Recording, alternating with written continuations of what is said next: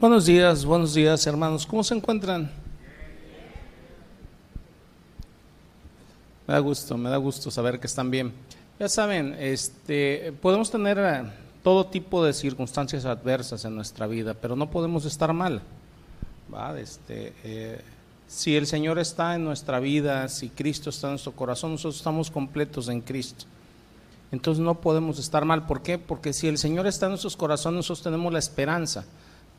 La esperanza, dice la palabra, que no avergüenza, ¿va? o sea, de que el Señor nos va a sacar de ahí y que vamos a salir airosos y que vamos a salir con un aprendizaje y que vamos a crecer a través de las pruebas. Amén, hermanos. Ok, eh, miren, vamos por favor a Santiago capítulo 1.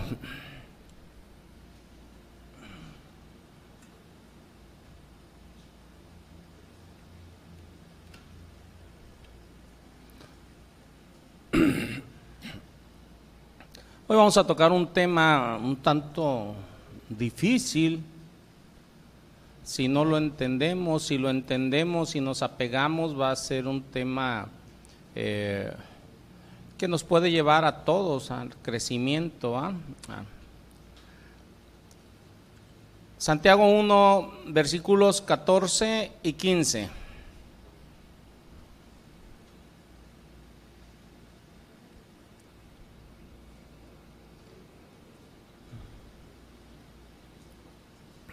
¿Ya lo tienen, hermanos? Ay. Este está amargoso como yo. Está bueno.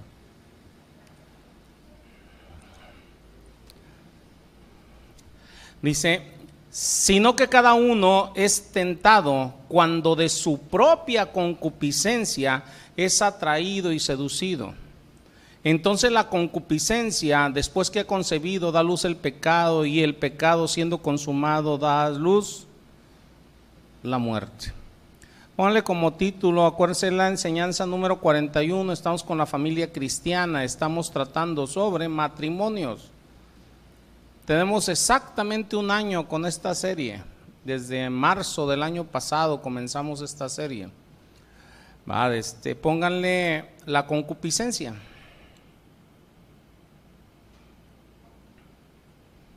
Y por ahí entre paréntesis pónganle la lujuria. El tema es la concupiscencia, pero pónganle la lujuria. Ya se me quedaron viendo. No se apuren, no es para ustedes, es para otros, pero ustedes tienen que aprender de ello, hombre.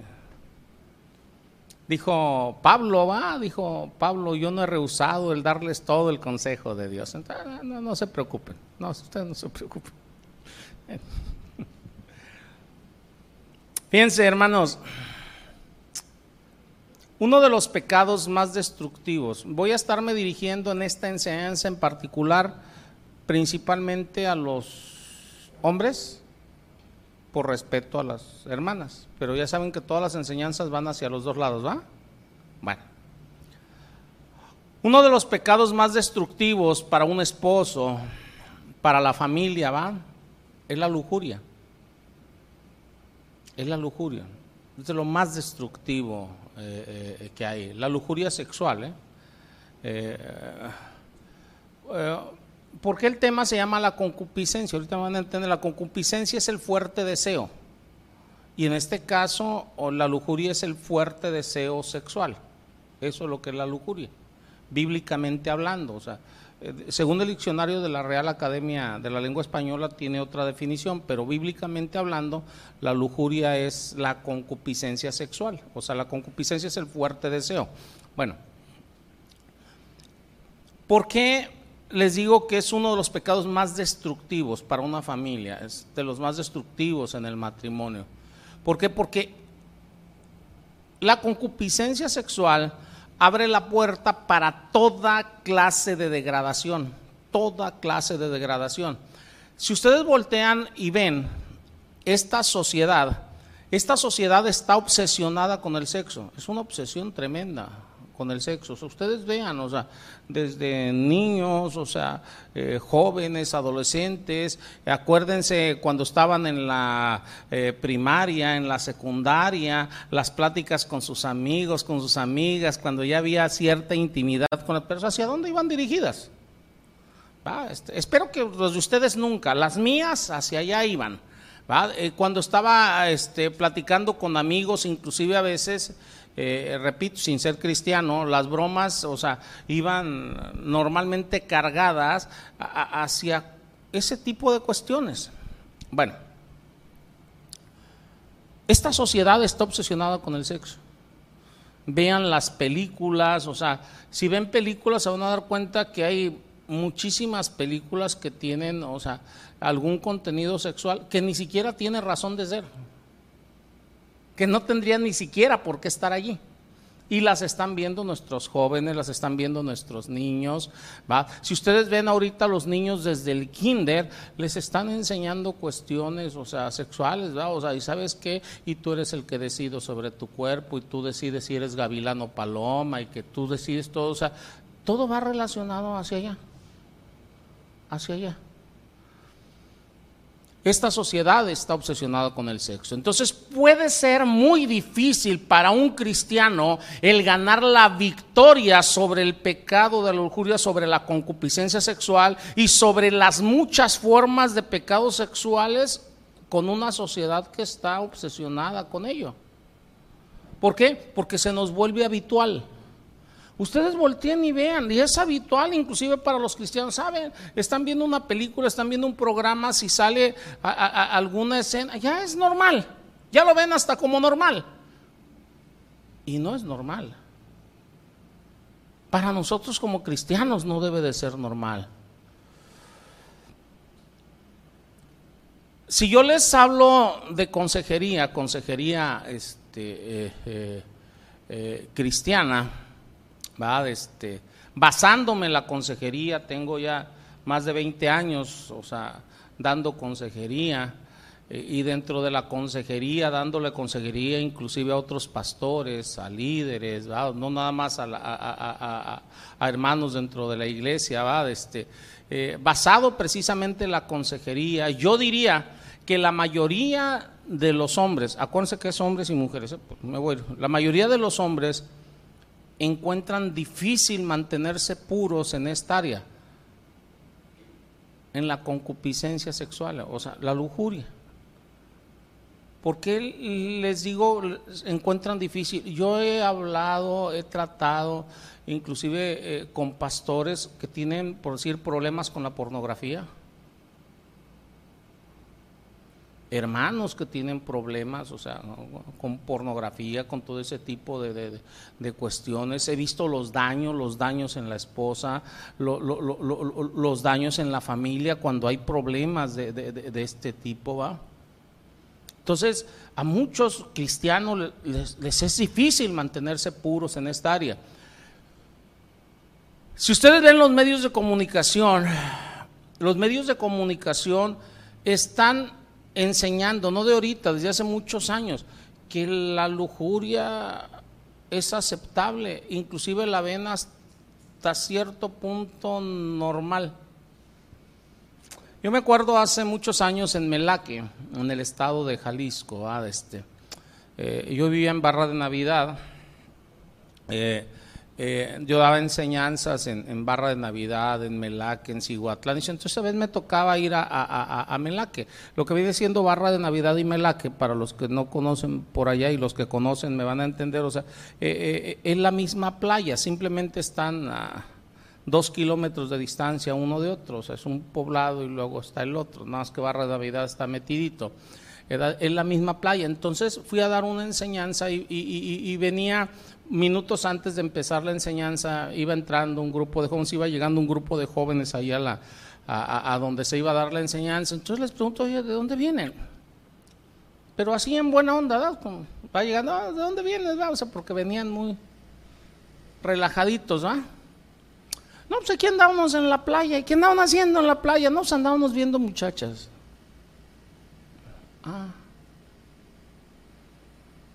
Digo, pero ¿por qué necesariamente en la playa? ¿Cómo andan las mujeres en la playa? Eh, ¿Nos estamos entendiendo o no? Y, la manera que me contestó uno de ellos en lo particular, uno de ellos me dice, dice, pues, somos solteros, o sea, estamos viendo a las mujeres, o sea, necesitamos escoger.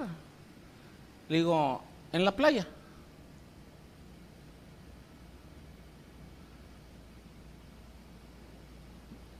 Claro que no. Simplemente se les hace normal. Dice eh, la palabra, eh, ahorita lo vamos a ver un poco más profundamente, dice la palabra que cuando tú ves a otra persona con intenciones deshonestas, ya adulteraste en tu corazón. Eso dice la palabra. Pero lo ven como algo normal. Inclusive dicen, o sea, es que, o sea, pues no es pecado, no estoy haciendo nada malo. Y así me lo han dicho a mí, no le estoy haciendo daño a nadie. Eso piensas, pero te estás haciendo daño tú.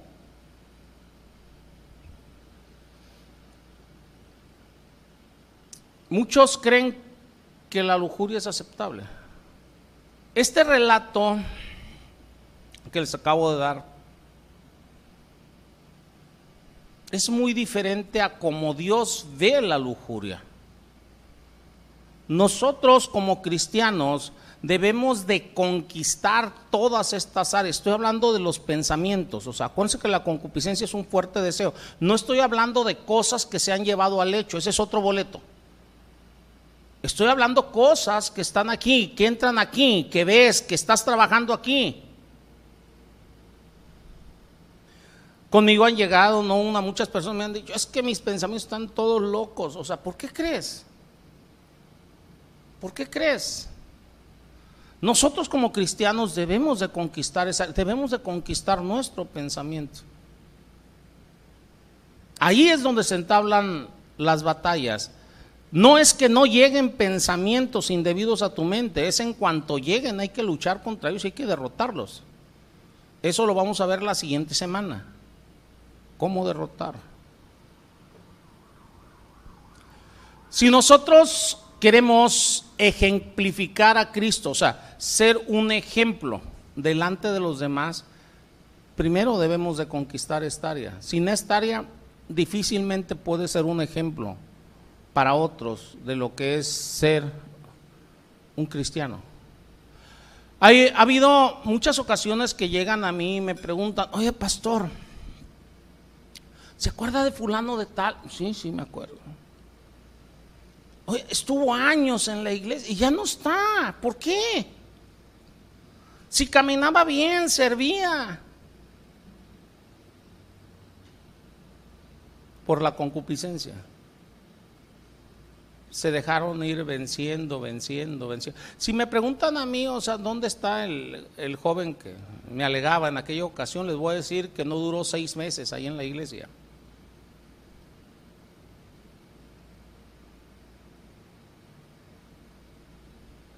Tengo más de 20 años en consejería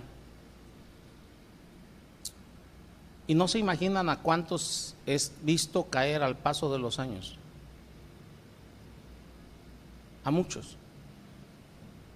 Ovejas, líderes, pastores. En los últimos cinco años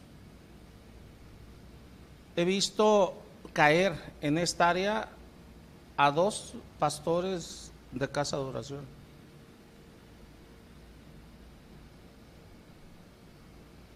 De ustedes, de aquí, pastor, de casa de oración.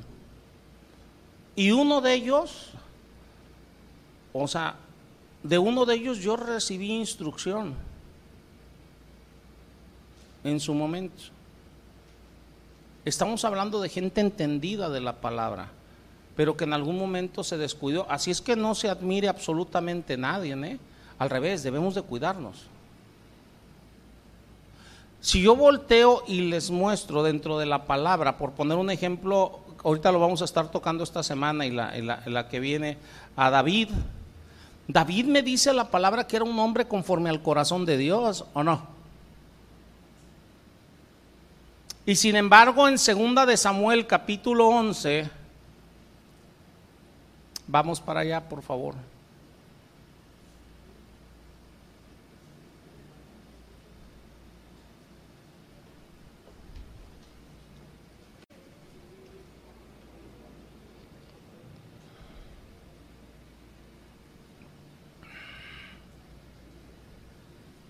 Aquí, versículo 2, capítulo 11, versículos. Aquí estamos viendo un hombre conforme al corazón de Dios, entregado a Dios. ¿eh? Aquí ya había compuesto, inclusive David, un montón de salmos. ¿eh?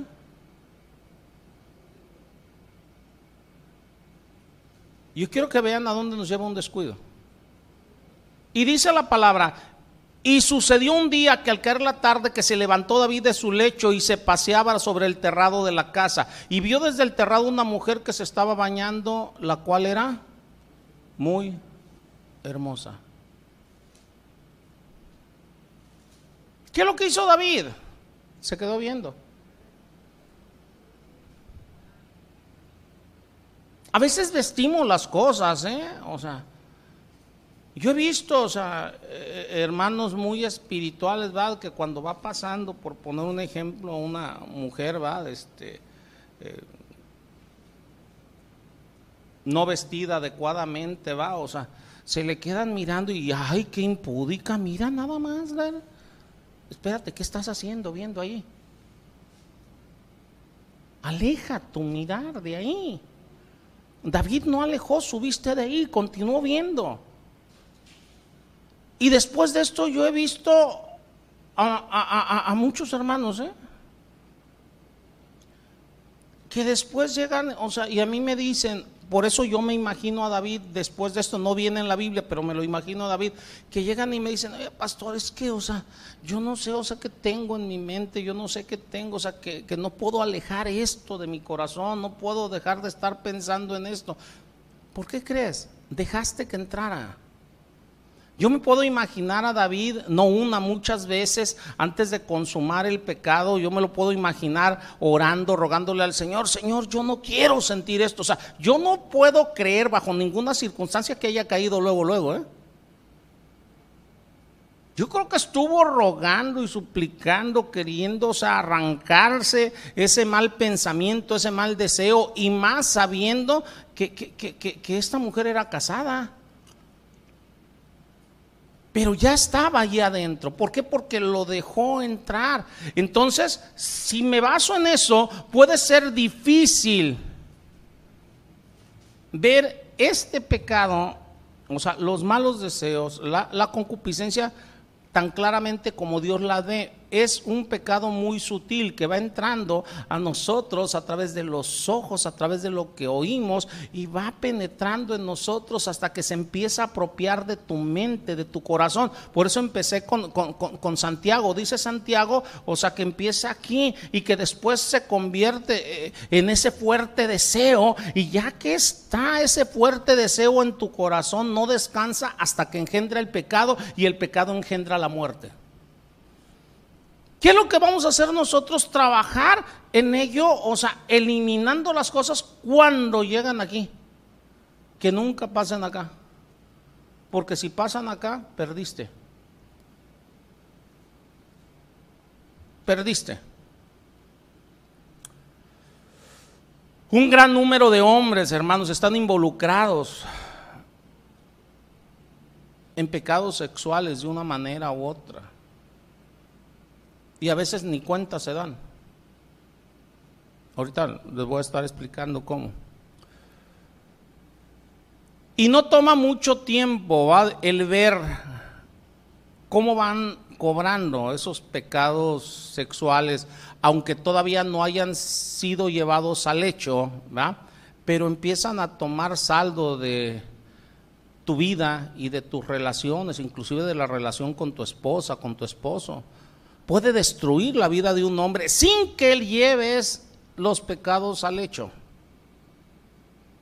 puede destruir tu vida sin que los lleves al hecho. Otra vez, muchos dicen, es que, o sea, no le hago daño a nadie, o sea, y por eso ven pornografía y por eso andan envenenando su mente, o sea, con películas, con escenas, con malos deseos. No sé si nos estemos entendiendo. Nada más que se mienten a sí mismos diciendo es que no le hago daño a nadie. ¿nada? Entonces, puede destruir la vida de un hombre, puede destruir la concupiscencia, la lujuria, un matrimonio, más que ningún otro pecado. Es más, les voy a repetir la oración que les acabo de decir. Este pecado puede destruir la vida de un hombre, de un matrimonio, más que ningún otro pecado. ¿Por qué? Porque llega de manera sutil, no lo notas. Por eso a Satanás se le llama el engañador. Llega engañándote, nunca llega de manera frontal. Es más, voy más allá, hablando de hombres ahorita, hombres que jamás, ¿eh? jamás herirían a sus esposas físicamente, las hieren profundamente, por medio de lo que ven, por medio de lo que hacen, porque la están denigrando. Tú nada más te puedes imaginar cómo se siente tu esposa si te descubre volteando a ver a otra. Y tú puedes decir, no, es que yo a mi esposa no la toco ni con el pétalo de una rosa, ¿va? Mi esposa y yo hemos sido testigos, se los dije hace rato, se lo vuelvo a repetir, de cómo han llegado hermanas, o sea, eh, llorando cuando platican, o sea, cómo han descubierto a sus esposos viendo pornografía. ¿eh? Porque eso las está denigrando a ellas. Pero bueno, repito, estos son hombres que jamás se dirían posiblemente a su esposa de otra, ni físicamente, ¿verdad? Este, y a lo mejor hombres muy cumplidos en su hogar y muy trabajadores y todo, pero hieren y destruyen la relación de esta manera, ¿va? Y esto te puede llevar en algún momento a una relación extramarital, ¿verdad? Pero eso ya es otro, otro, otro boleto, ¿va?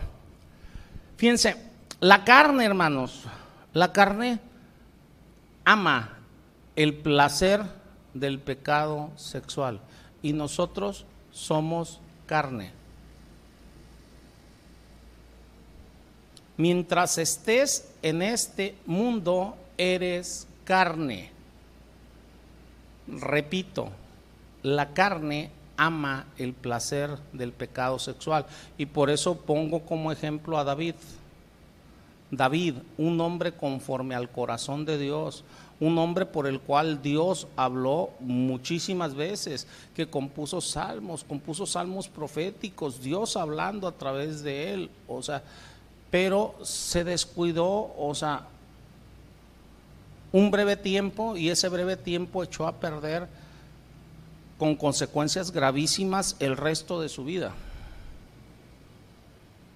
Imagínate si eso hizo con un hombre conforme al corazón de Dios. Yo no puedo hablar que, David o sea, haya perdido su alma. No, no, no, no. David, o sea, para mí es una persona salva, es una persona de Dios, pero las consecuencias no se quitaron. Entonces tú ves las consecuencias que puede haber en un descuido en tu vida si no nos cuidamos desde aquí. No sé si nos estemos entendiendo. Hay muchos hermanos que no quieren renunciar a, la lujuria, que no quieren renunciar a sus pensamientos, que no los llevan al hecho, pero no quieren renunciar a lo que traen adentro. ¿Por qué? Porque su carne ama el placer del pecado sexual. Puede que odien la culpa, no quieren sentirse culpables, no quieren sentirse mal. Han llegado conmigo, hermanos, y no me dicen, pastor, es que no sé qué traigo, es que ya no estoy orando como antes, ya no esto, o sea, quieren que uno adivine, y yo les digo, es que, o sea, si no lo sabes tú, menos yo. si no estás llevando las cosas como antes, o sea, algo estás haciendo que no, pero el que lo está haciendo mal eres tú. Lo que puedo hacer es orientarte a que lo averigües, nada más. Normalmente las personas odian las consecuencias de, en este caso, las consecuencias de la culpa. Pero aún así no quieren renunciar al placer que siente su carne con cierto tipo de pecados, mínimo en la mente. Dice, no, es que... ¿Va? Cuando una persona se involucra regularmente con la concupiscencia eh, sexual, en este caso, para entendernos mejor con la lujuria, y lo que sigue, a veces es imposible para ellos el poder parar. Pero ánimo, hermanos, los que me escuchan, porque yo sé que de aquí ninguno. ¿va? La buena noticia es que todas las cosas son posibles para Dios. Esa es la buena noticia. La buena noticia es que si el Señor nos está avisando es para si alguno anda por ahí preso, o sea, o anda queriendo coquetear, o es mejor que paremos de una vez, antes de que las cosas puedan crecer. Una persona que lucha, porque es una lucha frontal, abierta, si es que quieres vencer en contra de la concupiscencia, en contra de la lujuria, en contra de cualquier pecado sexual, puede obtener la victoria si lucha. Pero muchas veces no se quiere luchar. ¿Por qué? Porque no se quiere desprender de ese placer. No sé si nos estamos entendiendo. Quisieran que Dios simplemente, o sea, llegara y los limpiara y ellos volverlo a cometer volver a, querer estar medios locos en sus pensamientos y después, Señor, perdóname, y que el Señor los vuelva a limpiar y volverlo a cometer. No, no es así. Primera de Corintios, capítulo 6, versículos del 9 al 11.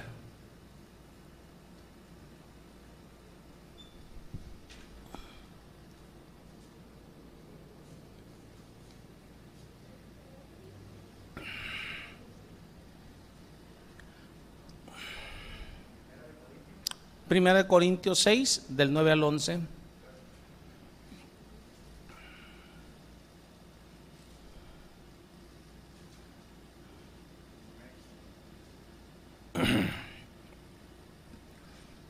Dice, ¿no sabéis que los injustos no heredarán el reino de Dios? O sea, el que no está obrando con justicia, ¿va? Dice, no erréis ni los fornicarios, ni los idólatras, ni los adúlteros, ni los afeminados, ni los que se echan con varones. Me detengo aquí. ¿Cuántas cosas relacionadas con el sexo van aquí?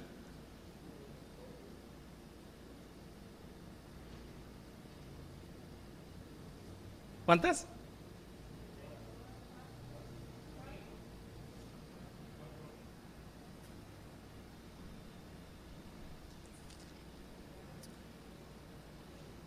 Ni los ladrones, ni los avaros, ni los borrachos, ni los maledicientes, ni los estafadores heredarán el reino de Dios.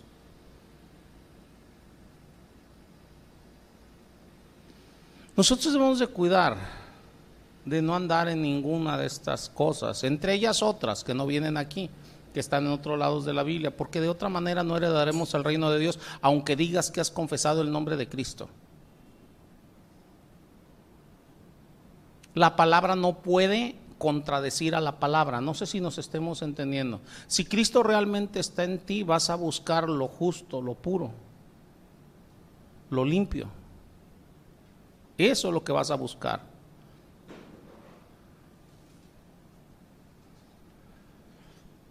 Aunque hayas permitido el enredarte en este tipo de pecado, estamos hablando ahorita en la mente, nada más, ¿eh? No se vayan a otro lado, en la mente, nada más. Tú puedes aprender nuevos hábitos, podemos aprender nuevos hábitos. Necesitamos crecer y aprender a ver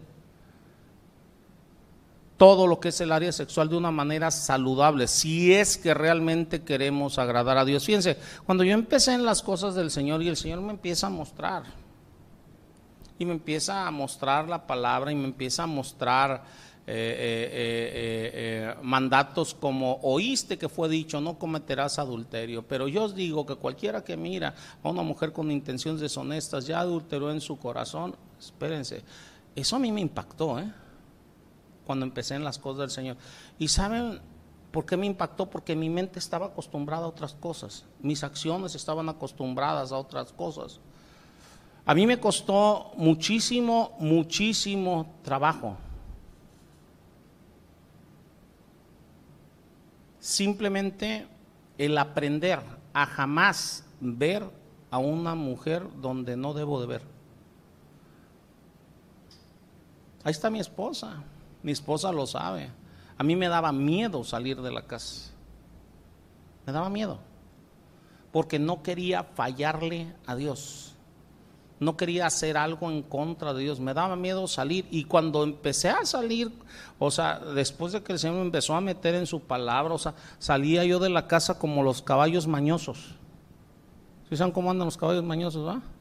O sea, no queriendo ver hacia ningún lado. Si ya ven que traen la gamarra aquí, ¿va? O sea, o sea, en serio no quería voltear a ver a ningún lado. ¿Por qué? Porque yo era de esas personas que pasaba una mujer y, ya estaba volteando a ver aquí y allá. O sea, aprendí, o sea, en el Señor a voltear a ver a las mujeres exclusivamente a los ojos.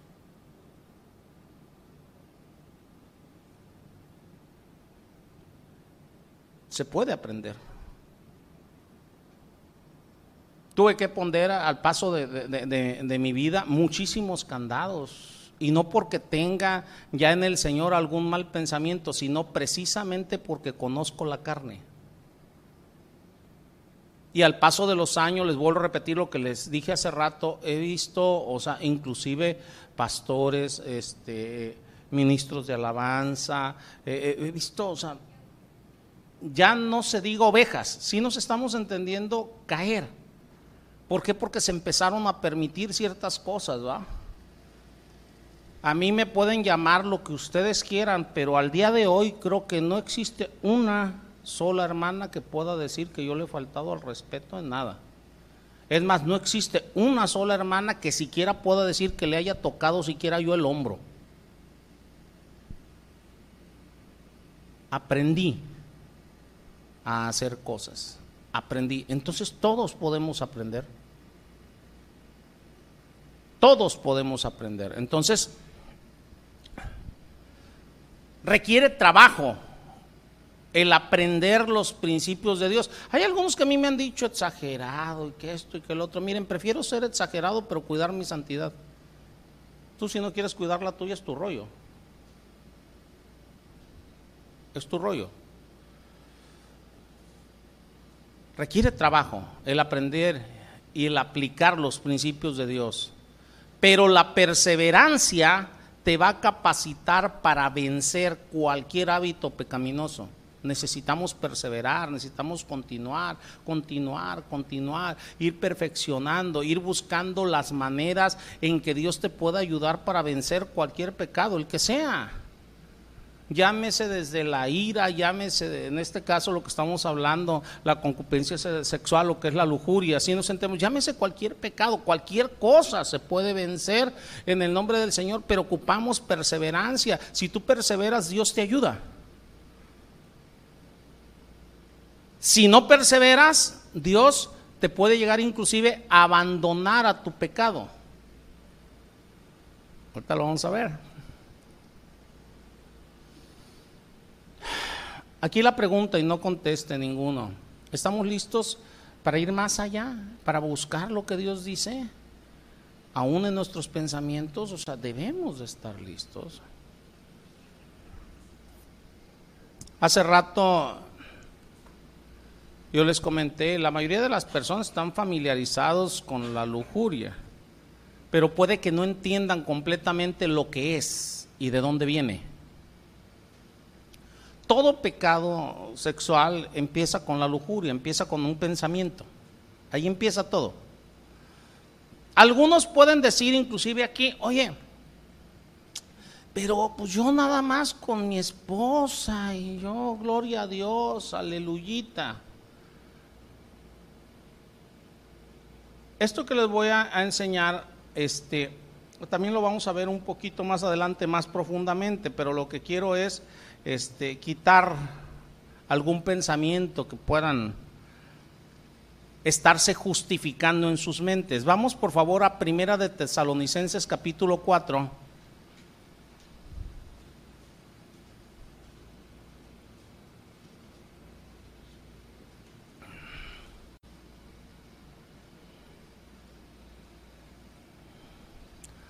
Versículos 3 y 4.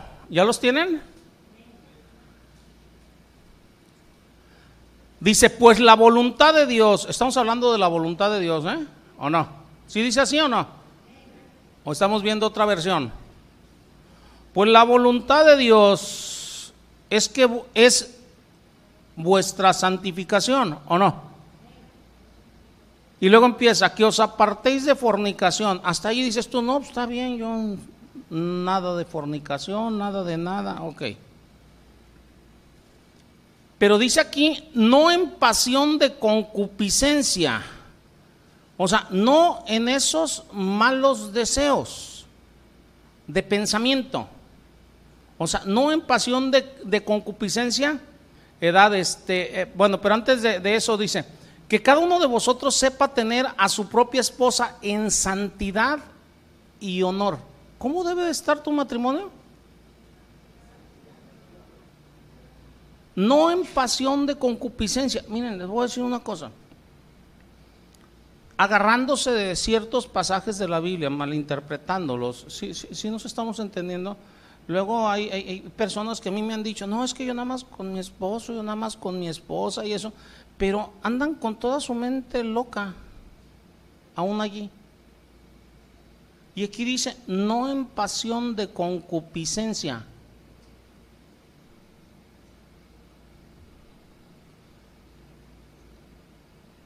Debemos de ser equilibrados referente a esto. ¿eh? En Corintios 7 dice, o sea, precisamente por causa de las fornicaciones, cada quien, o sea, si no hay don de castidad, o sea, cada quien tenga su propia mujer, su propia esposa, su propio esposo, ¿sí o no?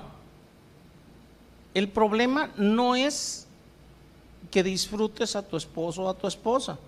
Inclusive la palabra dice que sus caricias te satisfagan siempre.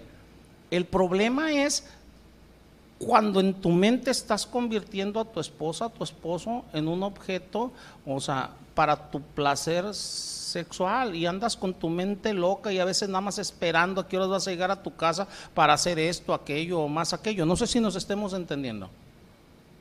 Ese es el problema. Por eso es tan importante el aprender a trabajar con nuestros pensamientos. El tener dominio propio aún allí, y ahí es donde está lo difícil. Yo les decía, hace 15 días les decía, mira, yo no puedo evitar, eso lo escribió por ahí un expositor bíblico, yo no puedo evitar que los pájaros vuelen por encima de mi cabeza, no puedo evitar que llegue un pensamiento, pero sí puedo evitar que hagan nido en cuanto llegue un pensamiento que yo sé bíblicamente que no es el correcto, ¿qué voy a hacer? Empezar a desecharlo. ¿Cómo? Ya lo vamos a ver más adelante. Yo creo que hasta la semana que entra. Entonces, nosotros, o sea, si entendemos que todo pecado sexual, o sea, comienza allí, necesitamos realmente saber lo que es para tener plena responsabilidad de ello. Fíjense, voy a empezar con la palabra. La palabra lujuria, bíblicamente hablando. La palabra principal que se utiliza para lujuria es epitumia. Y esta palabra significa simplemente tener un fuerte deseo. Pero ese fuerte deseo está enfocado en obtener placer sexual, por eso es lujuria, ¿va?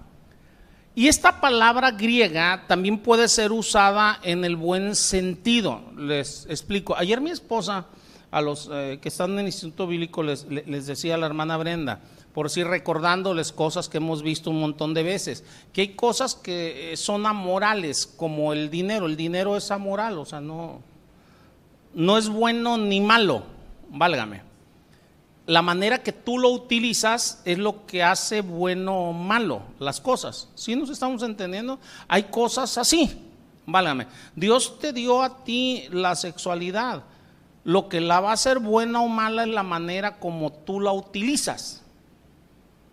La sexualidad por sí sola no es ni buena ni mala, ¿va? Entonces, este, eh, eh, eh, el problema es cómo lo estamos utilizando. Entonces, lo mismo existe con palabras, válgame. La palabra epitumia simplemente es un fuerte deseo, pero se puede utilizar bíblicamente hablando para un fuerte deseo bueno. Cuando es un fuerte deseo malo, un mal deseo fuerte, o sea, es cuando se utiliza en algunas ocasiones la palabra concupiscencia. Si nos estamos entendiendo, es un fuerte deseo, pero malo. Un mal deseo, fuerte, ¿va? O sea, cuando nada más es un fuerte deseo, se utiliza la misma palabra epitumia, pero dependiendo a qué se está enfocando. Edad, este, eh, eh. En la Septuaginta griega, eh, por decir, esta palabra se utiliza por decir en Proverbios 10, 24, ¿va? claro está en el, en el, hebreo. Dice, lo que limpió teme, eso le vendrá, pero a los justos les será dado lo que desean. Estamos hablando que un justo está deseando qué? Cosas justas, eso es lo normal. Si nos estamos entendiendo, entonces hay deseos buenos, fuertes, pero buenos. ¿va? Este, tú puedes tener un muy fuerte deseo eh, anhelando la salvación, deseando la salvación, es un deseo bueno. Pero cuando el deseo es malo, es cuando es concupiscencia, es un fuerte deseo, pero, pero malo. ¿va? Entonces, eh, nada más se los digo para si alguno al meterse a las, ahora sí al, al, griego ve que se utiliza en algunos casos la misma palabra, no se vayan a confundir. Entonces, La lujuria es la concupiscencia enfocada hacia lo sexual, hacia el placer sexual, ¿va? Este, aunque no se ha llevado todavía al hecho.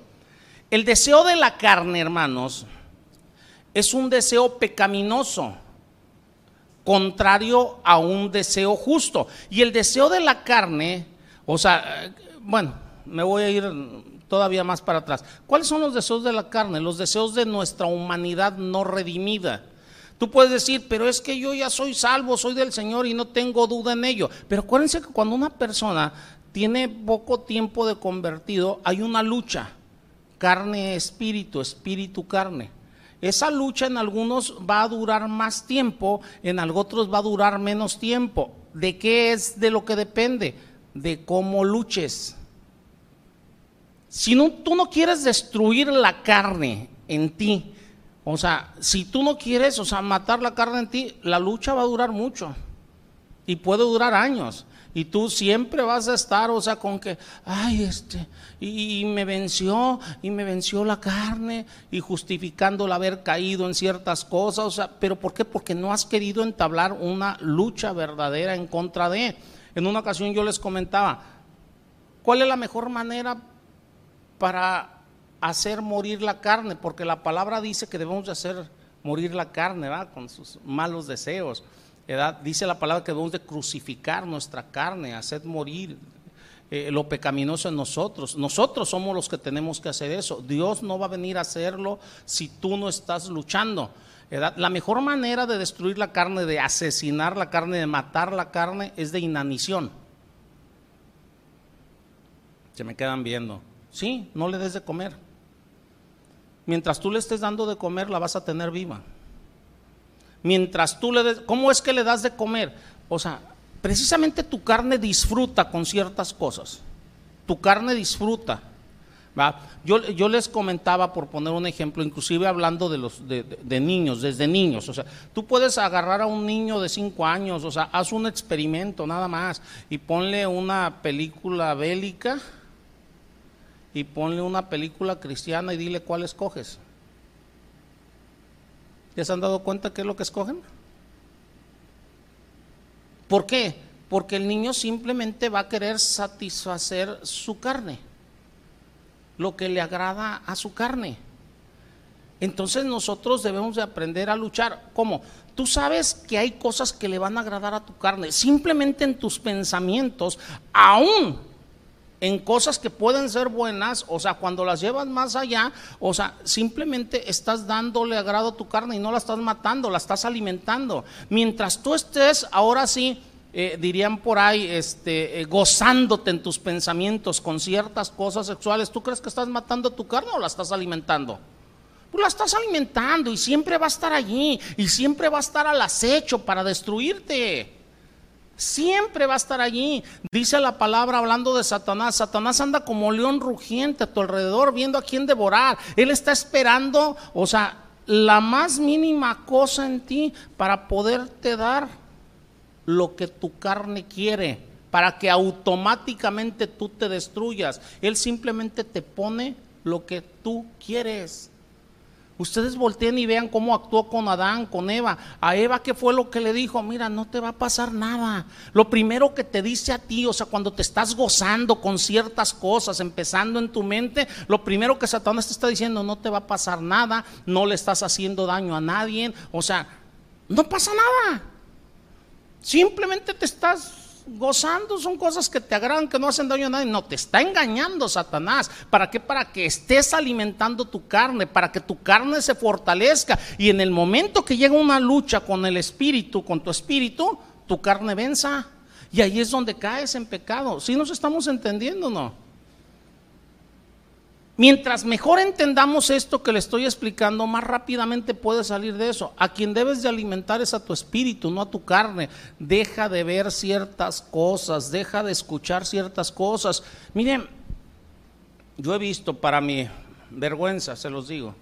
O sea, inclusive, o sea, eh, cristianos que se llaman cristianos, o sea, este, haciendo chistes coloradones, ¿qué están haciendo? Están alimentando su carnita. Están alimentando su carnita, o sea, a través de lo que oyen. Repito, a veces a través de lo que ven. Están viendo una película o algo, o sea, este, y, en vez, inclusive, si estás viendo que trae cosas que no, en vez de, de apagarla, quitarla o algo, o sea, ahí siguen. ¿Qué están haciendo? Se están gozando con lo que están viendo, están alimentando su carne. Todo deseo de la carne es deseo pecaminoso y es muy diferente a un deseo justo. Eso es. Y por lo tanto es malo en todas sus formas. Si hablamos de la lujuria, que es la concupiscencia sexual, no es nada más el deseo malvado buscando ser satisfecho sino que está buscando la autosatisfacción. Aquí es donde entro con los matrimonios. O sea, cuando ya está la lujuria en la persona, o sea, en cualquiera de los dos, lo único que va a buscar es su propio placer. Es muy fácilmente notarlo cuando ya te estás brincando las trancas, porque nada más estás buscando el sentirte bien tú. Así de sencillo. El deseo de la carne, hermanos, puede involucrar cualquiera de los apetitos y miembros corporales, pero los ojos usualmente son el agente inicial para las personas, para los hombres. O sea, ahí está David. ¿Por dónde empezó todo? Por los ojos, por lo que vio. Cuando el Señor me hizo entender esto hace muchos años, por eso les digo que, me daba miedo salir a la calle, no quería ver algo que no. No quería.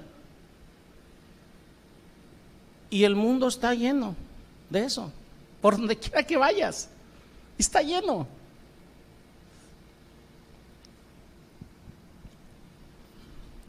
Se nos manda dentro de la palabra el no tener pasiones de concupiscencia como los gentiles que no conocen a Dios. Hace rato les di el versículo, ¿va?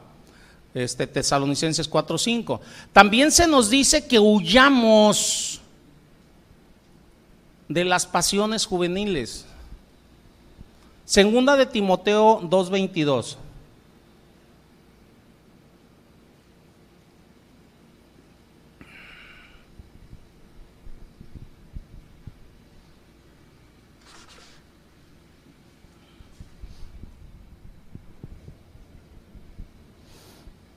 ¿Ya lo tienen, hermanos? Pablo está aconsejando a Timoteo, al joven pastor Timoteo, ¿va? Le dice, huye, repito, ¿a quién iba el consejo? Estamos hablando de un pastor joven, estamos hablando de un líder, o sea, Timoteo ya era pastor, era un joven pastor, o sea, y le está diciendo, mira Timoteo, por eso es un consejo para todos. Huye, porque luego hay gente que se siente más allá del bien y del mal y cree que a él no le puede pasar. A todos nos puede pasar. Aprendamos a detectar, aprendamos a ver para parar las cosas a tiempo, en su tiempo. Dice, huye, huye. Me voy a detener aquí tantito.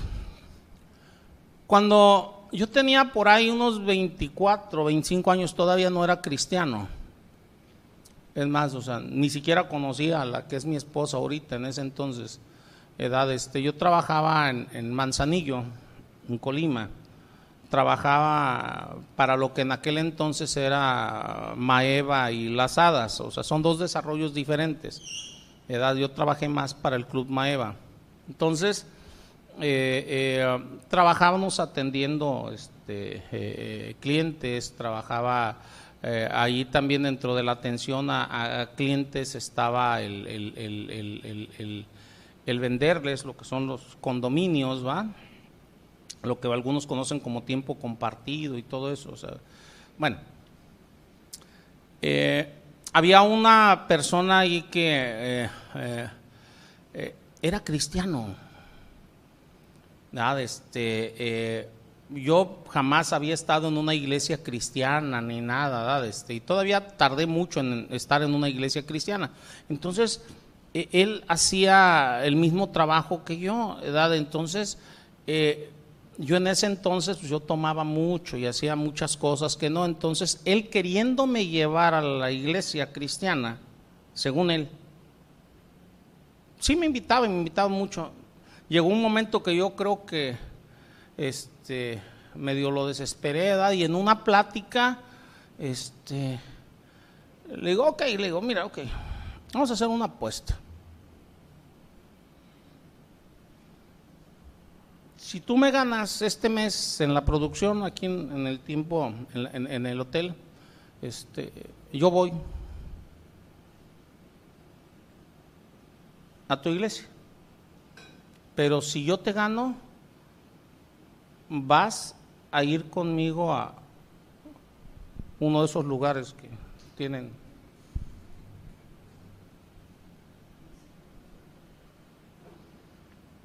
y me dice, ok, desde ahí mal para él, ¿eh? Tú no puedes poner jamás, ni siquiera en tela de juicio, tu integridad. ¿Qué creen? Le gané. Y me lo llevé a un lugar de esos. El asunto está de que yo creo que no tenía una hora conmigo ahí adentro, este, y después de haberse tomado unos tragos, que ya estaba con todo tipo de pecados ahí adentro. ¿Por qué les platico esto? Tú no puedes coquetear con el pecado. Y hay cristianos que se agarran de ciertos versículos bíblicos para coquetear con el pecado. Y dicen, todo lo puedo en Cristo que me fortalece. Ese era uno de los versículos que decía esta persona. Él creyó que iba a salir airoso. No salió airoso, cayó en todo tipo de pecado ahí. La palabra me dice, huye. Pablo le da un consejo a Timoteo, le dice, huye te sale una ventana emergente en, la computadora, o sea, yo sé que salen esas ventanas de emergencia, ¿qué vas a hacer? Ciérrala inmediatamente, huye, Pero ¿qué es lo que hacen algunos? A ver de qué se trata. ¿Cómo que a ver de qué se trata? Estás viendo. ¿Qué tienes que estar averiguando? Huye. He visto caer a muchos cristianos por no huir. Eso que aprendí con esta persona, que les digo, como cristiano, el Señor me lo ha aplicado a mí, o sea, posteriormente. De allí aprendí a huir. Ya cuando el Señor me llamó a mí a ser cristiano, aprendí a huir. Yo huyo. Una forma de huir aquí dentro de la iglesia.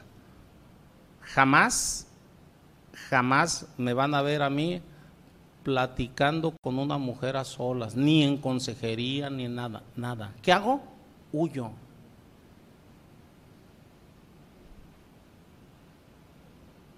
Hay veces que por necesidad se tiene que hacer, ah, ok, va a estar mi esposa o otra persona mayor ahí, de otra manera no lo hago. A solas no. Mínimo tienen que estar ahí dos personas. No sé si nos estemos entendiendo. No se puede dar pie absolutamente a nada. Huyo. Huyo y huyo de todo lo que tenga que ver. O sea, hay, personas que luego dicen, no, es que no lo puedo hacer, es que en mi trabajo, es que en mi trabajo me obligan a andar con, con una compañera o con un compañero, pues me cambio de trabajo. Es que tengo que tratar con esto, que tengo... Huye. ¿Ustedes se han dado cuenta, o sea, siquiera vean eh, estadísticas de, del alto índice de adulterios, de fornicación que se dan o sea, en los lugares de trabajo. ¿Cómo creen ustedes que, que, surgen o sea, las violaciones o los abusos de los jefes hacia, hacia, hacia mujeres o de mujeres hacia jovencitos? a través del trato y a través de estar viendo y deseando lo que no deben de hacer como, como, como, como David. Ahí está simplemente un candidato a, que no me consta nada de lo que dicen, digo, porque esta predicación está siendo grabada y está siendo oída, sí nos estamos entendiendo, pero yo escuchaba el testimonio de una de las mujeres que dice, o sea, eh, que abusó de ella, o sea, que, que le dio algo en la bebida y él después decía que él pensaba que había sido consensuados. ¿Cómo si le estás dando algo en la bebida? Mi pregunta es, ¿cómo una persona, o sea, le da algo en la bebida a otra? Simplemente quiere satisfacer.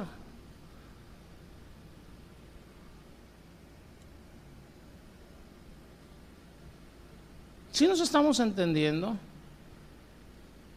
Como pastor, ustedes no se imaginan a veces cómo ha llegado a, mis oídos por decir hermanas, o sea, eh, platicando con mi esposo y conmigo que dicen, no, es que mi esposo abusó de mí, mi esposo.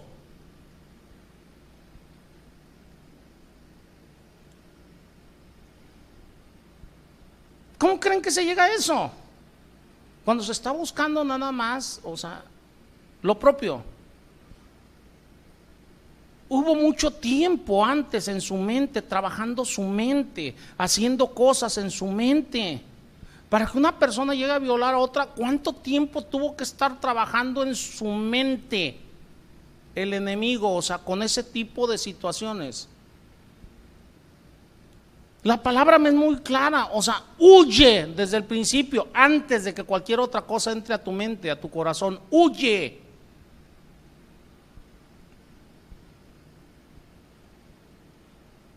Los jovencitos, o sea, ¿cómo creen que muchos jovencitos, o sea, echan a perder sus vidas en este mundo?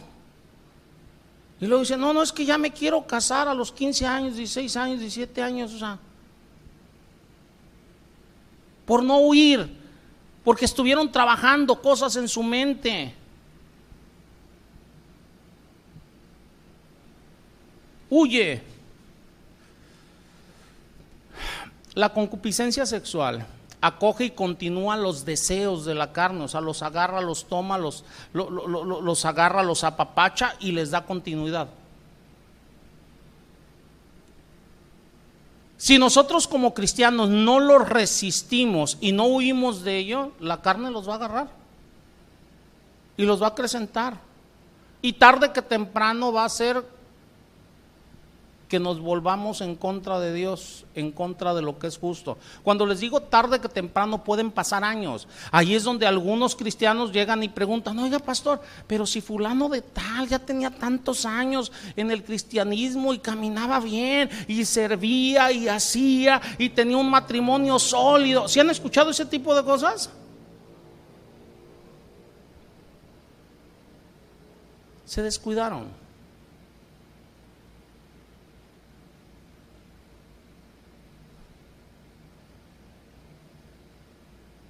Una súplica para ustedes, no se descuiden, hermanos. No se descuiden. Tito capítulo 2, versículo 11 y 12.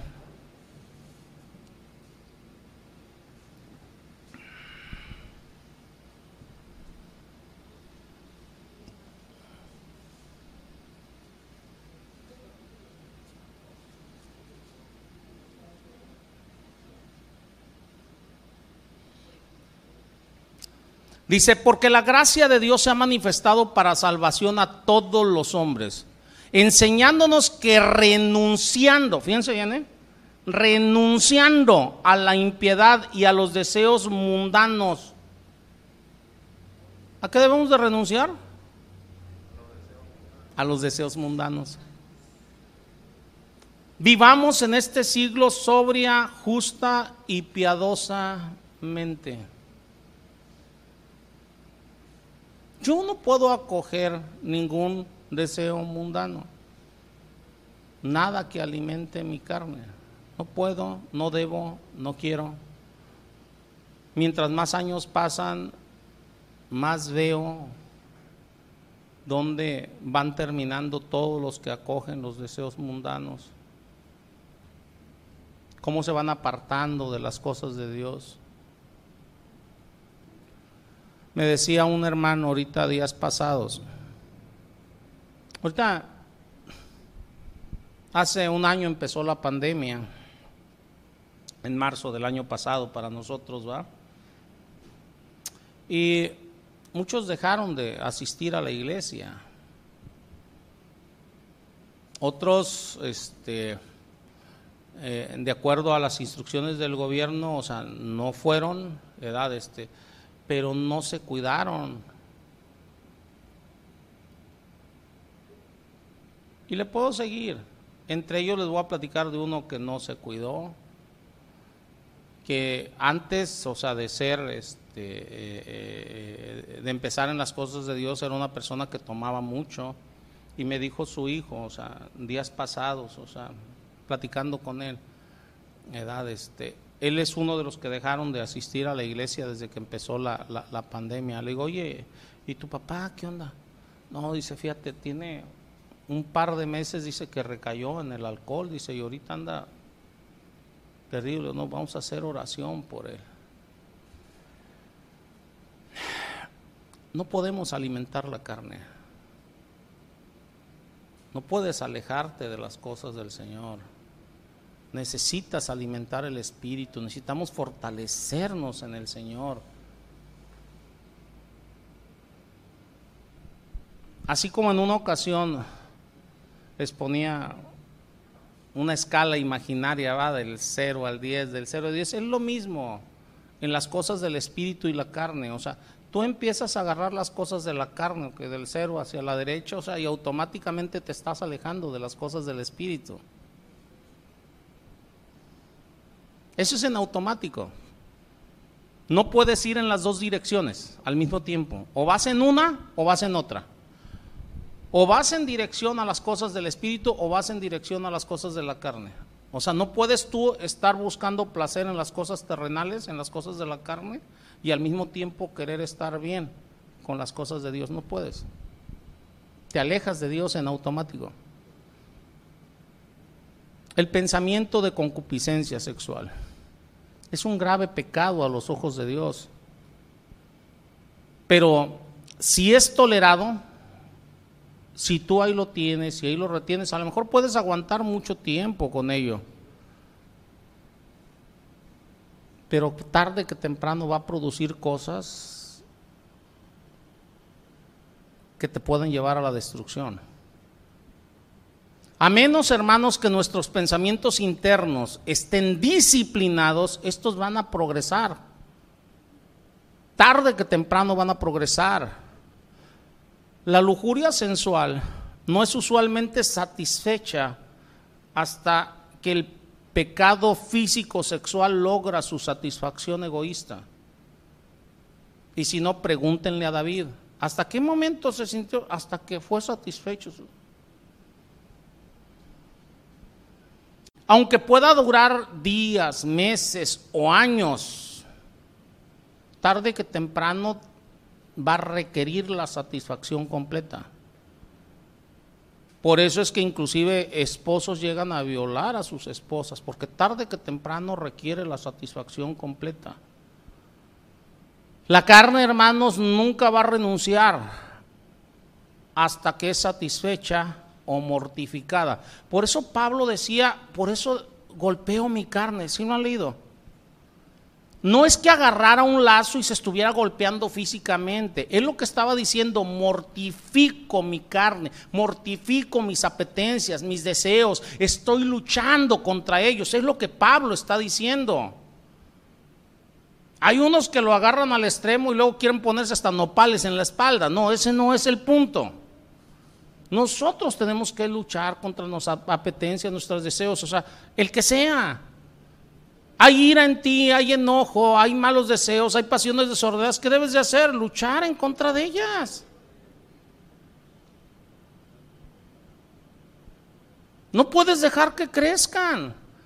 ¿Cómo vas a dejar que crezcan? Hay un enojo en contra de tu familia, de tus hermanos, de quien sea. O sea, el enemigo va a estar. Y mira, te hicieron, te dijeron, te sacaron la lengua. ¿Tú qué vas a hacer? Utiliza la palabra. La palabra dice, si te dan en la Mejilla derecha, ¿qué debes de hacer? No dice que contestes el golpe, ¿o sí?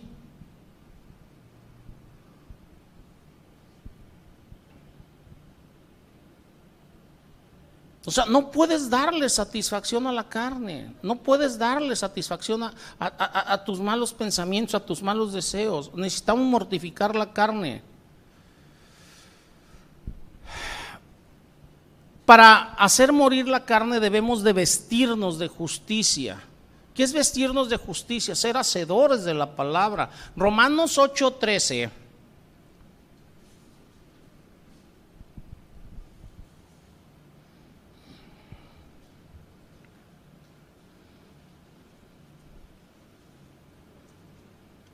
¿Ya lo tienen, hermanos? Dice, porque si vivís conforme a la carne, ¿qué dice allí? Moriréis. ¿Cuáles son las obras de la carne? ¿Se acuerdan las de Gálatas?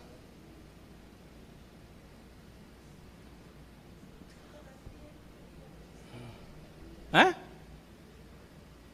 Ah, ni no se la saben de memoria. ¿eh?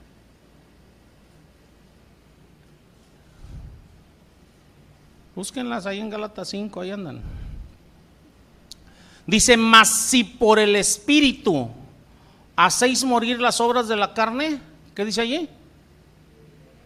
Debes de hacer morir las obras de la carne. Ira, enojo, griterías, maledicencia, pasiones desordenadas. Esas son las obras de la carne. Entre otras. Debemos de hacerlas morir. Si queremos vivir, si queremos estar con el Señor, debemos de hacer morir las obras de la carne. Romanos 8, perdón, Romanos 13, versículos 12 al 14. Dice, la noche está avanzada, se acerca el día Desechemos pues las obras de las tinieblas y vistámonos de las armas de luz, andemos como de día, honestamente, no en glotonerías y borracheras, no en lujurias. ¿Sí lo notan o no?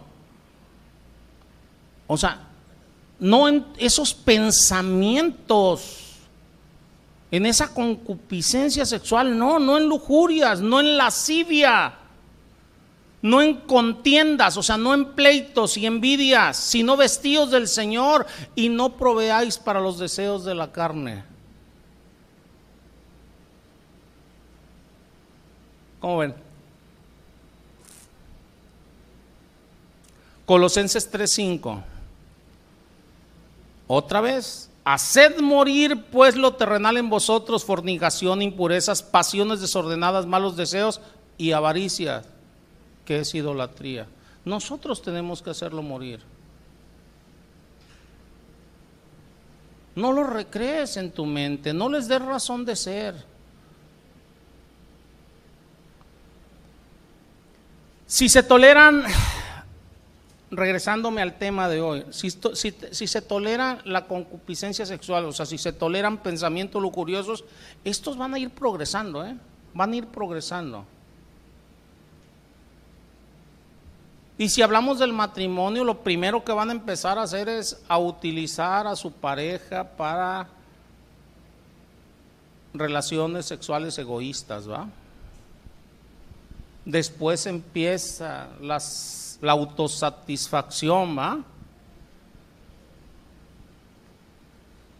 Usando fotografías, películas para adultos, llamadas telefónicas, charlas por internet, sitios sexuales en la web. Estoy hablando hombres y mujeres casadas, ¿eh? Es más en los hombres.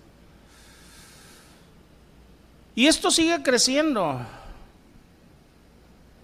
Si no se para tiempo, luego empiezan ahí sí los adulterios, si hablamos de casados o las fornicaciones. Y de esto si sigue creciendo, empieza con otras personas del mismo sexo, ¿va? Y si esto sigue creciendo, o sea, eh, eh, eh, luego sigue la, la pedofilia o con animales. No se espanten, ahí está en la Biblia, lean Levítico.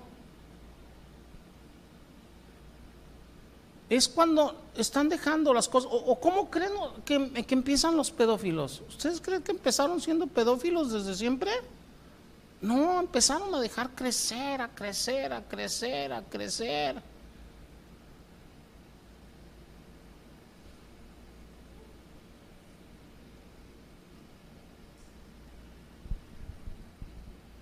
Todos estos pecados que les acabo de mencionar son el trabajo de un corazón regularmente lujurioso, o sea, que no paró las cosas.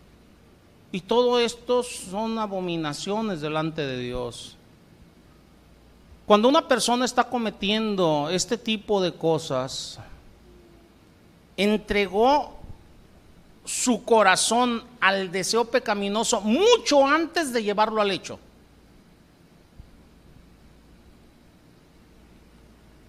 Les voy a explicar esto.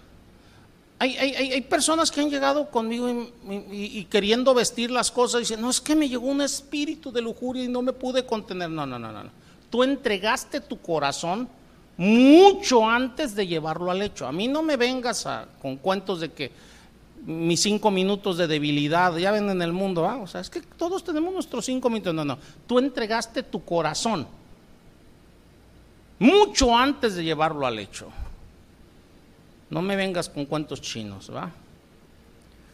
Así es que estos hechos pueden ser catalogados, o sea, como lujuria, o sea, porque se entregaron antes. Por eso mi Señor Jesucristo es muy claro al decir, o sea, cuando tú estás codiciando a otra persona con intenciones deshonestas, tú ya adulteraste en tu corazón.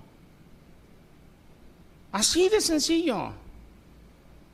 Ya hubo, ya, ya está el pecado, ya está consumado en tu corazón, ya ahí están tus deseos, ya nada más lo que hace falta en algún momento es llevarlo al hecho. Por eso dice la palabra hablando de, de, los jóvenes, ¿va? jóvenes adultos y todo, dice, mejor es casarse que estarse quemando. ¿Por qué? Porque si no se casan, o sea, que porque la sociedad, que por quedar, o sea, simplemente están entregando su corazón,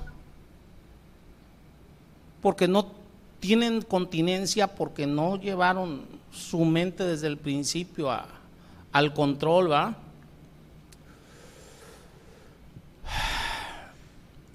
Mateo 5, 27, 28, nada más para que lo tengan, ¿va?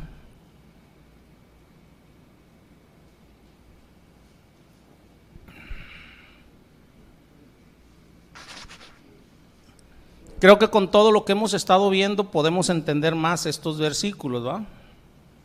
Porque mi Señor Jesucristo dijo, oíste que fue dicho no cometerás adulterio, pero yo os digo que cualquiera que mira a una mujer para codiciarla ya adulteró con ella en su corazón.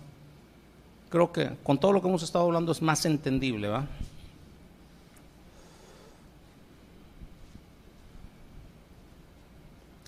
Antes de que una persona, hombre o mujer, pueda tener una victoria, o sea, real como es sobre la lujuria, debe de abrazar y actuar sobre ciertas verdades bíblicas.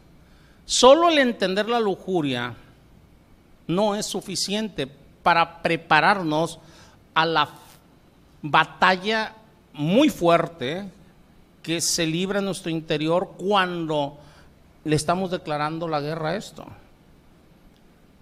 Fíjense, vamos a, a, Primera Tesalonicenses 4, del 1 al 8. Vimos hace rato un solo versículo de aquí, pero quiero que lo veamos todos, los ocho versículos.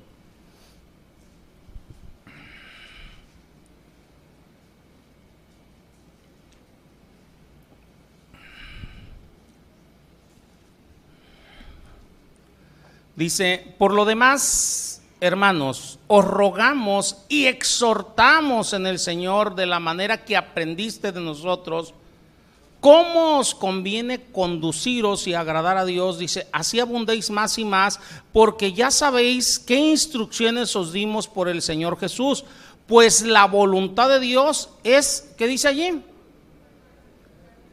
Esa es la voluntad de Dios que os apartéis de fornicación y que cada uno de vosotros sepa tener su propia esposa en santidad y honor, no en pasiones de concupiscencia, como los gentiles que no conocen a Dios.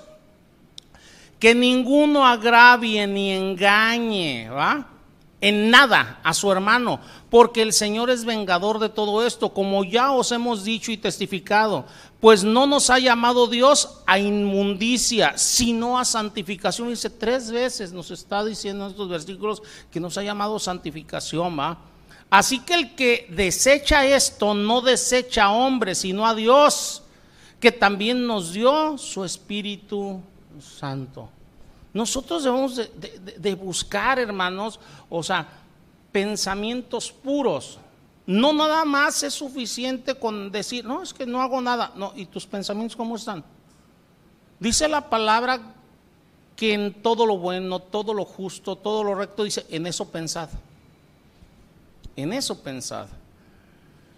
La lujuria, la concupiscencia sexual nos lleva a escuchar y creer mentiras que el enemigo te susurra al oído como se la susurró a Adán y se la susurró a Eva, ¿va? El enemigo te hace creer, no, es que son pensamientos, esto es un pecado pequeño, no haces daño a nadie, eso es una mentira de Satanás. Algo otros a Satanás les miente diciendo es que es lo que necesito, o sea, con esto me siento a gusto, me siento relajado, si estoy pensando en esto me tranquilizo. Busca tu tranquilidad en Dios. Otros dicen, es que merezco algún tipo de deleite, de disfrute. No así. Otros con sus mentiras de Satanás, es que no puedo resistirlo, soy humano. No, hermanos, sí se puede. Sí se puede cuando luchamos contra ello, no cuando lo abrazas, no cuando lo, no cuando lo apapachas. Debes de odiar el pecado en todas sus formas, debes de aborrecer el pecado. Arrepentimiento viene de metanoia, es cambio de mente. Una persona arrepentida ha ido cambiando su mente, ha ido cambiando su manera de pensar, ha ido cambiando su manera de ver las cosas. Hay otros que dicen porque como no pueden controlar su mente, según ellos dicen, yo no soy capaz de cambiar en esta área, así es que ¿para qué me sigo torturando? Ah? No, no has querido. Otros, o sea, se echan mentiras a sí mismo diciendo, al cabo lo que estoy haciendo, pensando, nadie lo va a saber, no daño a nadie, nadie lo va a saber. Lo sabe Dios, hermano. Él escudriña el interior. Él ve nuestros pensamientos, nuestros deseos. Y el que nos va a juzgar es Él, no las personas. ¿Qué tiene que ver que los demás no sepan? Si lo sabe Dios, lo sabe el que me va a juzgar. Hay otros que dicen, ah, esta es la última vez, ya no lo voy a volver a hacer. Y luego vuelven a decir, no, ya, ya, ahora sí, o sea, por el osito bimbo, ahora sí es la última vez. No, mientras no haya una lucha real, mientras sigas apapachando el pecado, o sea, nunca vas a poder. Nunca vas a poder. Otros inclusive llegan al, punto de, no, es que esto en realidad no es ningún problema, hombre. Puras mentiras de Satanás. Fíjense, en 2 de Corintios, capítulo 11, versículo 3,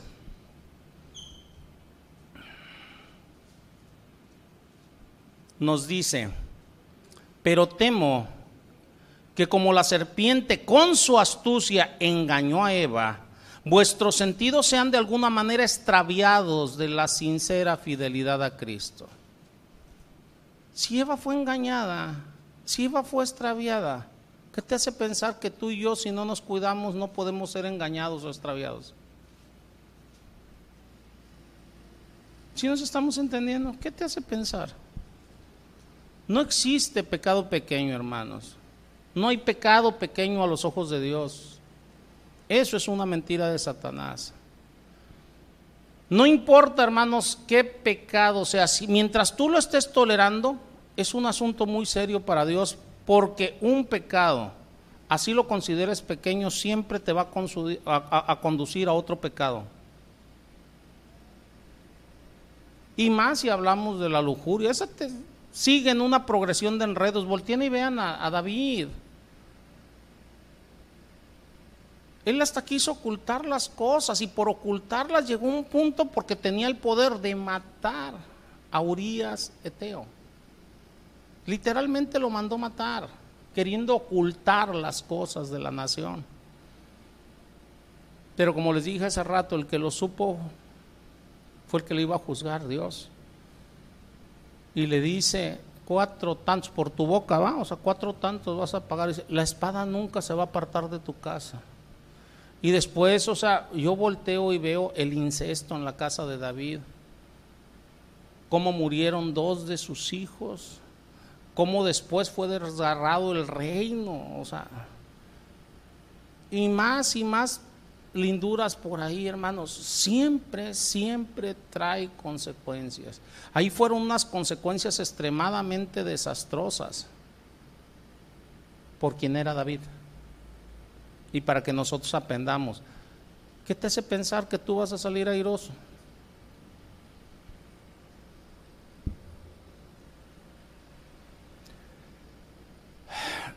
Los pensamientos cargados, o sea, de, la concupiscencia sexual. No se convierten en un pecado dominante de la noche a la mañana, ¿eh? Pero tarde que temprano te van a llevar a que cometas algo y muchas veces en menor tiempo de lo que la carne te hace creer. Les voy a dar nada más unos datos y con esto terminamos. De la progresión de la concupiscencia sexual, o sea, del pecado de lujuria, nos lleva a una progresión. ¿eh? Primero, el fracaso en adorar a Dios. Empiezas a fracasar adorando a Dios. Dice la palabra este, que Él desea adoradores, ¿va? Que le adoren en espíritu y en verdad. Tales adoradores desea. Lo primero que sucede, fracasas en adorar a Dios. Romanos 1.21 dice, pues habiendo conocido a Dios no le glorificaron como Dios. Aquí me llama la atención, está hablando de personas que conocieron a Dios habiendo conocido a Dios, no le glorificaron como a Dios ni le dieron gracias, sino que se envanecieron en sus razonamientos y su necio corazón fue entenebrecido. O sea, empezaron a, darle razón. Lo que les he dicho ahorita a lo largo de la enseñanza, ah, es un pecado pequeño, a mí no va a pasar nada, nada más es mi deleite, no le hago daño a nadie, no. Empiezan. Empiezan. En esa progresión dejan de darle gracias a Dios. Dice la palabra que debemos de dar gracias por todo y en todo. En ese mismo versículo, vean, dice, pues habiendo conocido a Dios, no le glorificaron como Dios ni le dieron gracias empiezan a dejar de darle gracias a Dios. Y los pensamientos, o la concupiscencia sexual, o sea, es una introducción ya al pecado sexual. Proverbios 3, versículo 31 y 32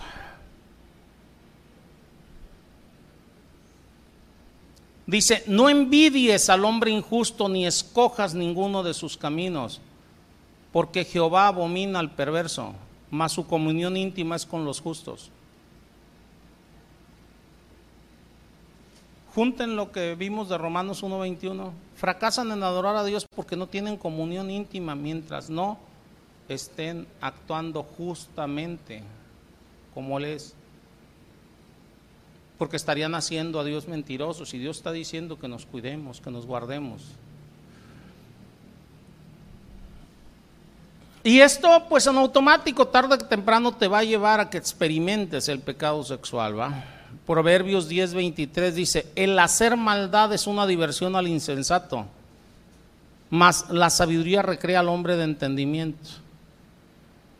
Empiezan a ver los pecados como una diversión. No, pues yo lo único estoy haciendo, estoy divirtiéndome aquí. No, no es una diversión.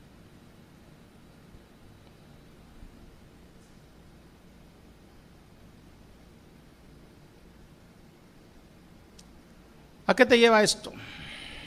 Proverbios 26, 11. Ya después que caen en el pecado, ya en el hecho, van a regresar una vez y otra vez y otra vez a ello. Proverbios 26, 11 dice, como perro que vuelve a su vómito, así es el necio que repite su necedad.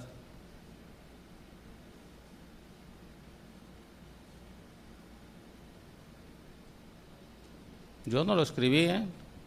ahí está. Esto hace que desarrollen una rutina del pecado. Segunda de Pedro 2.14 nos dice, tienen los ojos llenos de adulterio, no se sacian de pecar. O sea, el trabajo es que caigan, ¿eh? después se vuelve una rutina. Dice, tienen los ojos llenos de adulterio, no se sacian de pecar, seducen a las almas inconstantes, tienen el corazón habituado a la codicia, son hijos de maldición, han dejado el camino recto. Otra vez, son personas que anduvieron el camino recto y se han extraviado siguiendo el camino de Balaam, hijo de Beor, el cual amó el premio de la maldad versículos 18 y 19 ahí mismo en ese capítulo dice, pues hablando palabras infladas y vanas, seducen con concupiscencias de la carne y de soluciones a los que verdaderamente habían huido, de los que vienen error. Miren hermanos, aún dentro de la misma iglesia, ¿eh? no va a faltar quien les diga, mira el pastor está exagerando, no pasa nada.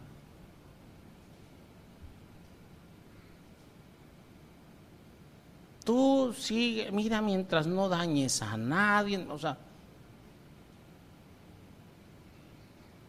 De todo me entero después. Luego viene y me dice, oye, fulanito me dijo esto, su tan... Le digo, tú sabes. Tú sabes. El enemigo siempre va a tener gente junto a ti que te esté diciendo, como Satanás le dijo a Eva, no te pasa nada, sino que Dios sabe que el día que comas de él vas a ser como Dios, ¿verdad? Lo único que quieren es que no disfrutes. A, a mí en qué me beneficia o me perjudica lo que ustedes hagan. No por lo que ustedes hagan voy a ser salvo o voy a dejar de serlo. No sé si nos entendamos. Pero Dios sí me va a llamar a cuentas si no les hablo la palabra como es. Digo. Romanos 1, del 21 al 24. En esta progresión llega un momento que Dios te entrega tu pecado.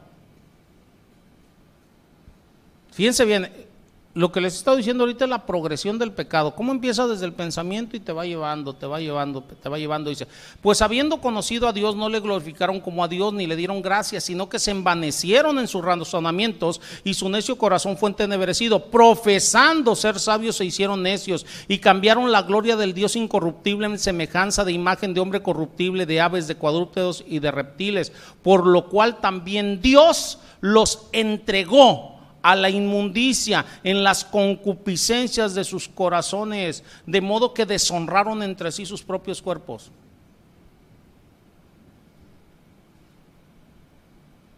¿Cómo ven? Y si le siguen se van a dar cuenta. La última parte de la, de la degradación, o sea, es hombres con hombres, mujeres con mujeres. Ahí viene adelantito.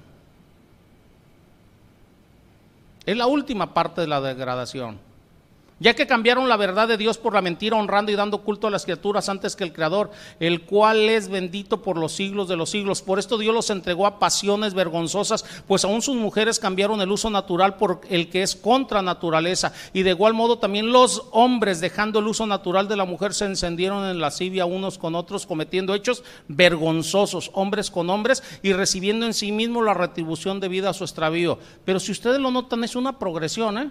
Todo empezó ¿dónde?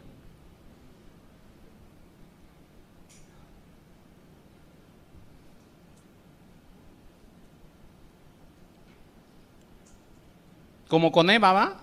Todo empezó con, no te va a pasar nada. Las mentiras de Satanás.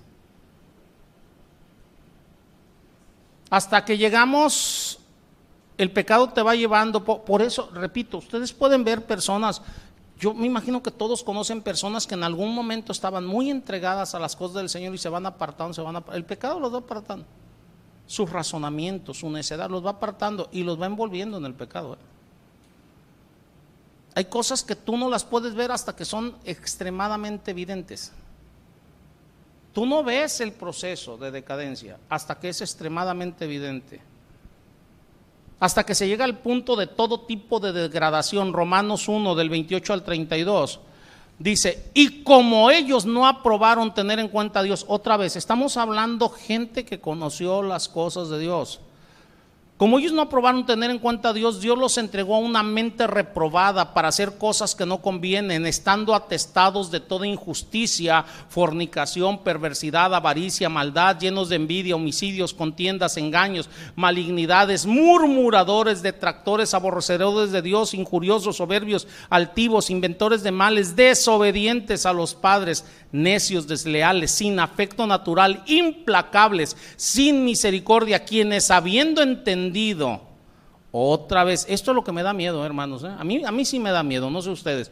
Quienes habiendo entendido el juicio de Dios, que los que practican tales cosas son dignos de muerte, no solo las hacen, sino que también se complacen con los que las practican.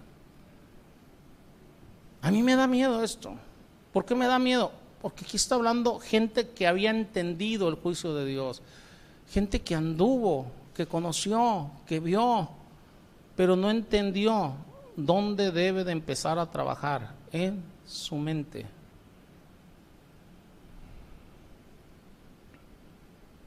Un pequeño pecado, hermanos, es una cosa muy peligrosa si la dejamos crecer, si la abrazamos, si la apapachamos. Aquí le vamos a dejar el día de hoy. Ya la siguiente semana, si el Señor lo permite, vamos a empezar a ver ¿Cómo combatir con todo esto? La lucha está en nuestra mente. Para todo tipo de concupiscencia. Si nos estamos entendiendo, es muy fácil ver la sexual. Por eso empecé con la lujuria, porque de aquí parte toda. Señor, te damos gracias, Padre, en el nombre de Cristo Jesús por la palabra que nos has dado. Dice tu palabra que para los puros todas las cosas son puras. Mas para los corrompidos no. Señor, enséñanos, Señor, a ser puros, Guíanos, Señor, a la pureza, pureza sexual, Señor. Pureza de pensamiento, Señor. Que nuestros pensamientos sean puros para que todas nuestras acciones sean puras, sean limpias, Señor, delante de ti. Solos no podemos, Señor. Te necesitamos, Señor. Necesitamos que tú nos instruyas, que tú nos muestres, Señor, pero al mismo tiempo que tú nos fortalezcas, Señor. Que nos des luz, Señor, para poder caminar en las tinieblas de este mundo. Enséñanos, Señor, a instruir a nuestros hijos, Señor, a vivir, Señor, nuestro matrimonio de una manera santa, Señor, limpia. Guárdanos, Señor, de todo mal. Llévanos, Señor, a ser un ejemplo, Señor. Primeramente nuestras familias, para nuestros hijos, pero también, Señor, al mismo tiempo para nuestra sociedad, Señor, para que el mundo vea cuán delicioso, cuán hermoso es el vivir conforme a tu voluntad, el vivir en armonía, Señor, cuando tú nos la das. Bendito y alabado seas por ello, Padre.